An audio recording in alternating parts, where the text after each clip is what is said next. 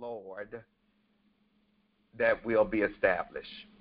Romans 12 says, We have gifts that, according to the grace given to us, prophecy and portion of faith. Ephesians 2 tells us, For we are what He has made us, created in Christ Jesus for good, which God prepared beforehand to be our way of life. And then Psalm 27 14. Wait, be strong, and let your heart take courage.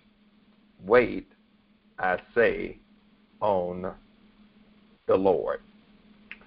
Um, I really want to talk about being patient with a purpose, uh, being patient with a purpose. I know that for, for many of us, uh, when we think about how God moves and operates and navigates uh, God's purpose for our lives, and we try to connect the dots with what God is doing to what our passions may be or what our desires may be. Uh, one of the things that's hard to overcome is waiting for the Lord to do what God wants to do in a major way. Patience is to be a virtue, but for many of us, it's something that has become a tough pill for us to swallow. But I want to say that as we wait on the Lord, God is wanting us to use that time to learn what we need to learn before God reveals to us everything or something that God wants for us to do. Um, I would dare say that in my walk with God, there were some things that God has shown me uh, how the end may be, but God never showed me the process because if God showed me the process, I might abort the process. Okay? You and I need to learn how to see ourselves through the lens of God's Word before we can appreciate God's picture for our lives. Too many times, a lot of us, we tend to give up too soon because we believe the lie that we have nothing to offer and we let it keep us from doing what God would have for us to do. For some, you may think that you need to learn a lot more scriptures. For others, you may think you need to get more money. For others, you may think that you need to come to church more. But I want to dare say that start with whatever you have because despite your insecurities, whatever you put before the Lord and you surrender to God, God can use it. That when you step out of your comfort zone and you say, Lord, I'm like the prophet Isaiah, here I am, send me, the Lord can use it. Here's what I want to really help you all to understand. There is nobody who ever brought everything they needed to do to complete the assignment that God had for them.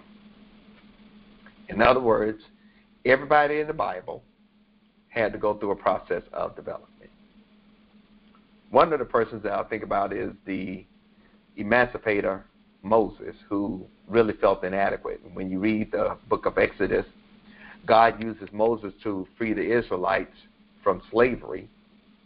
And God also used Moses to give them the Ten Commandments as well as the other 600 some plus laws that they were to govern themselves by. Moses was considered to be, beside Jesus, the most important leader in Israel's history. But when God called him to step into his purpose, Moses didn't think he was qualified. He had a stuttering problem. he had killed an Egyptian. He had a whole lot of stuff going against him. Now, think about this.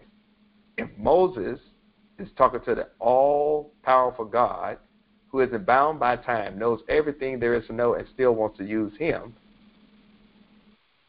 enough to give Moses confidence. How many times do you and I do the same thing? Right? Feeling unsure about you may be feeling incapable about doing what the Lord will have. But you have to trust God's word God says you are fearfully and wonderfully made. God will bring to pass whatever God wants to do in your life. And you may think you don't have anything significant to contribute, but if you don't do it, it'll never get done. The truth is, the things that come naturally to you are not the things that everybody can do. What you have to offer is special, and you're meant to play an important role in the plans of God. If you're not sure how to hear from God, get to know God more. Here's how read God's Word every day. Develop a prayer life by talking to Him. Surround yourself with people who reflect the image of Jesus. Develop a strong, deep, intimate relationship with God, and you'll be able to distinguish God's voice when God. When you're feeling lost, be patient. Focus on listening to God. Learn what God has to say about you. Ask God to help you spot and call out the lies so you can no longer allow for those lies to have a claim on you. Consider how you practice obedience in the small things so that when God gets ready to give you more, it won't be a problem. Ask God to show you what you're good at and then be willing to offer all of that to God.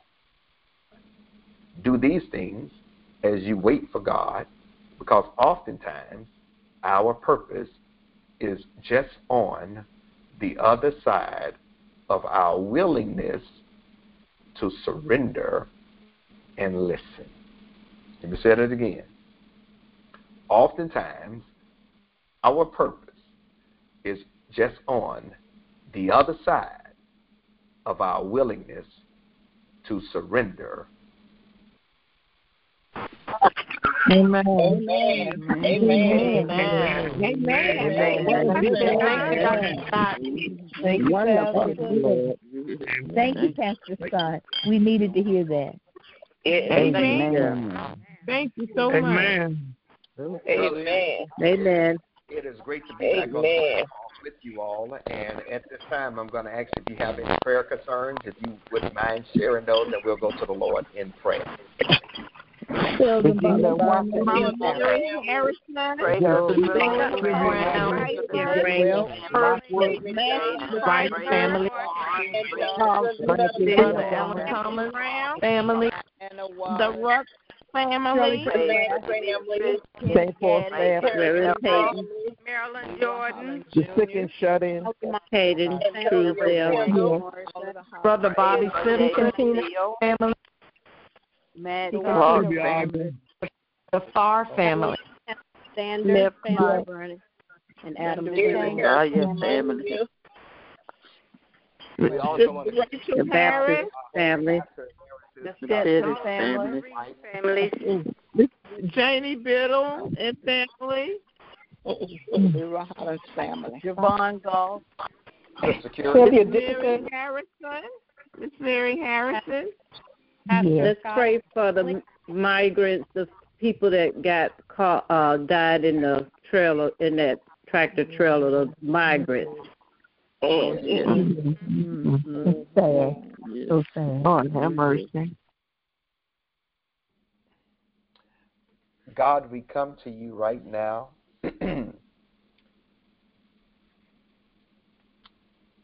because ultimately you're the one that can address our concerns and our needs. Lord, as we come with the various concerns and people and issues, we don't have to send you anywhere because you're there just by the essence of who you are. But Lord, if you would, in your own powerful, sovereign way, that as those names and situations have been called out, that people will feel your presence in a very powerful way. Show yourself mighty and strong.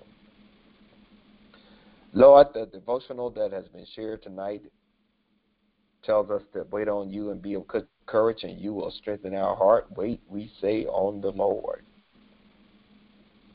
And Lord, we've got to learn how to trust you, even with our prayer concerns and requests. So, Lord, uh, where there's pain, we pray you will bring relief. Where there is sickness, we ask that you will bring healing. Where there is doubt, we ask that you will bring trust.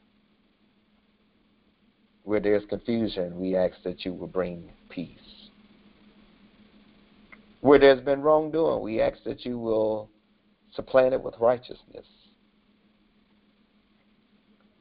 Where there is hate, we ask that you will supersede it with your love.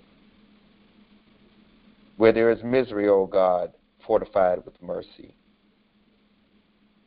Where there is grime, O oh God, give us your grace. Move in each and every situation that has been mentioned on this evening so that people will know you are who you say you are.